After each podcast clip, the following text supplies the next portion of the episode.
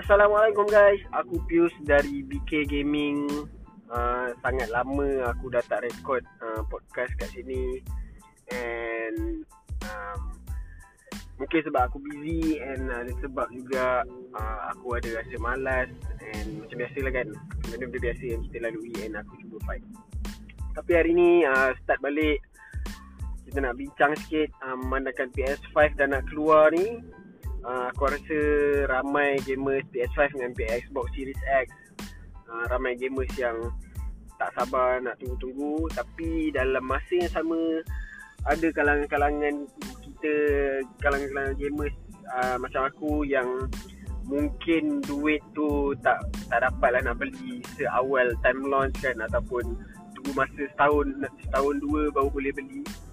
So kita yang perlukan duit kat tempat lain tu memang perlu bersabarlah, sebab um, memang mungkin terutama macam aku dah ada isteri, dah ada anak, perlu spend duit kat tempat yang lebih penting lah kan. So mungkin ambil masa untuk kumpul duit untuk beli P S five tu. Aku rasa untuk personally, untuk aku sendiri, mungkin akan ambil masa dua ke tiga tahun baru aku dapat beli P S five.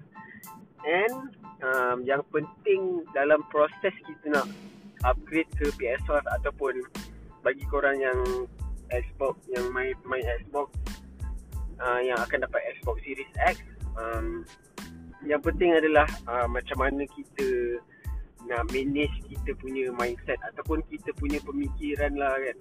Sebab kalau kalau kita terlalu fokus dekat kawan-kawan kita yang mungkin akan beli P S five awal. Contoh macam adik aku, dia cakap uh, dia mungkin akan beli P S five uh, masa dia keluar, ataupun uh, just beberapa minggu lepas tu ke. So benda tu kadang-kadang bila kita tengok orang yang dapat beli awal ni, dia ada rasa macam uh, aku terlambat ke, aku tertinggal ke. So benda tu akan merosakkan kita punya mood lah. Bukannya Dia, dia tak banyak pun efek kita punya mood, tapi kalau benda tu kita asyik fokus tiap-tiap hari, memang benda tu akan jadi satu benda yang kita akan rasa kurang bersyukur lah bila kita tengok orang lain dapat itu ni. Dia sama macam benda lain lah. Macam kau kau rasa um, kereta orang lain tu lagi bagus, ataupun kau rasa rumah dia, ataupun kau rasa apa-apalah dari segi benda-benda dunia ni kan. Dia, kita kena faham lah, bukannya benda tu memang tak baik, tapi kita kena faham yang kita ni manusia, memang akan ada rasa macam tu. Tapi cuma cara kita manage tu lah. Mungkin daripada kita asyik tengok orang yang akan dapat benda-benda yang baru ni, orang yang akan dapat benda awal, mungkin kita sepatutnya fokus kepada apa yang kita ada. Dan kita kena tengok juga orang lain yang tak dapat apa yang kita ada. Contoh, kita ada P S four tapi kita sibuk nak kejar P S five yang bakal keluar, and kita kita akan ada rasa satu rasa kita macam ketinggalan ke, nanti orang lain dah main P S five, dia dah keluarkan gameplay lah, bagai orang dah sibuk cerita pasal game baru dekat P S five. Dia in the end Um, dia akan kacau kau punya happiness lah. Dia macam akan effect lah, sebab kau terlalu fokus dekat benda yang kau tak ada. So aku nak ajak gamer-gamer semua kat sana, dan orang-orang lain, better tengok, tak salah nak simpan cita-cita tu, tapi jangan sampai benda tu membuat kau rasa kurang happy.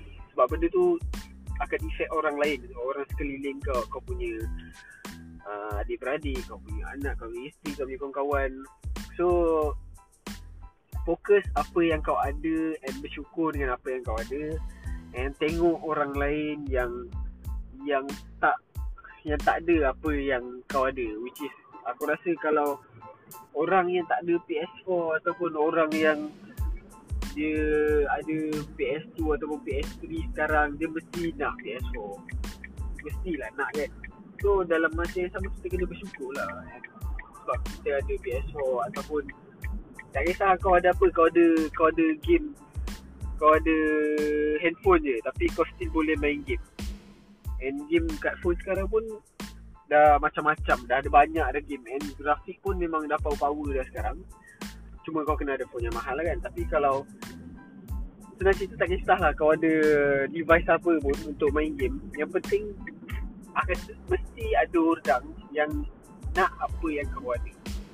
So bersyukur lah kan. So itulah point aku dalam podcast kali ini.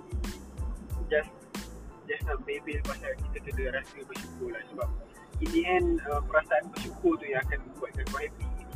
Sebab kalau kau sekarang pun kau tak boleh nak bersyukur, nanti bila kau dah dapat benda-benda yang kau nak, bila kau dah dapat P S five kau pun nanti, kau akan still rasa benda yang sama. Macam kau dah ada P S, kalau kau dah ada P S five nanti kau, kau akan rasa macam, alamak, ah, nak beli game ni pula, nak beli game ni pula, nak beli game yang lagi baru lagi, orang lain dah ada game ni, aku tak ada lagi. Dia, dia akan sentiasa ada.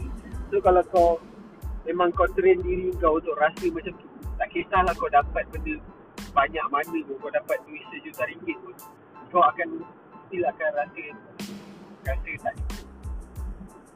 Tapi dalam masa yang sama, rasa um, ataupun rasa tak puas hati dengan apa yang kau ada tu adalah satu benda, satu benda yang bagus juga. Dia bukan semua benda buruk.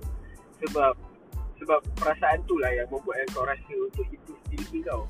Cuma dalam masa, tapi my, cuma nak cara kita manage kita punya mindset tu.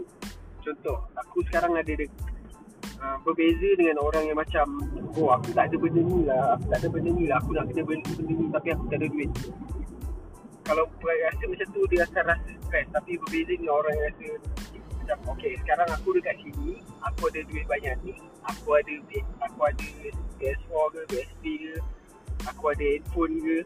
So macam mana aku nak guna keadaan aku ni untuk dapatkan benda yang aku nak.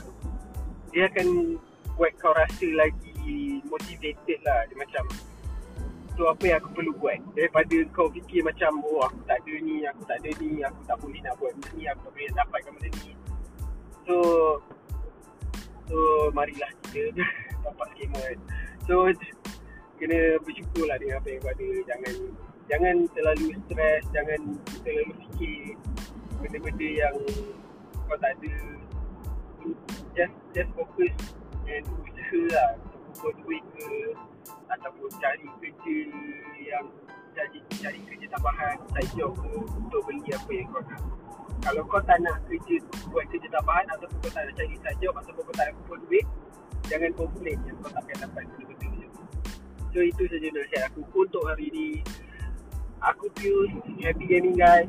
Assalamualaikum.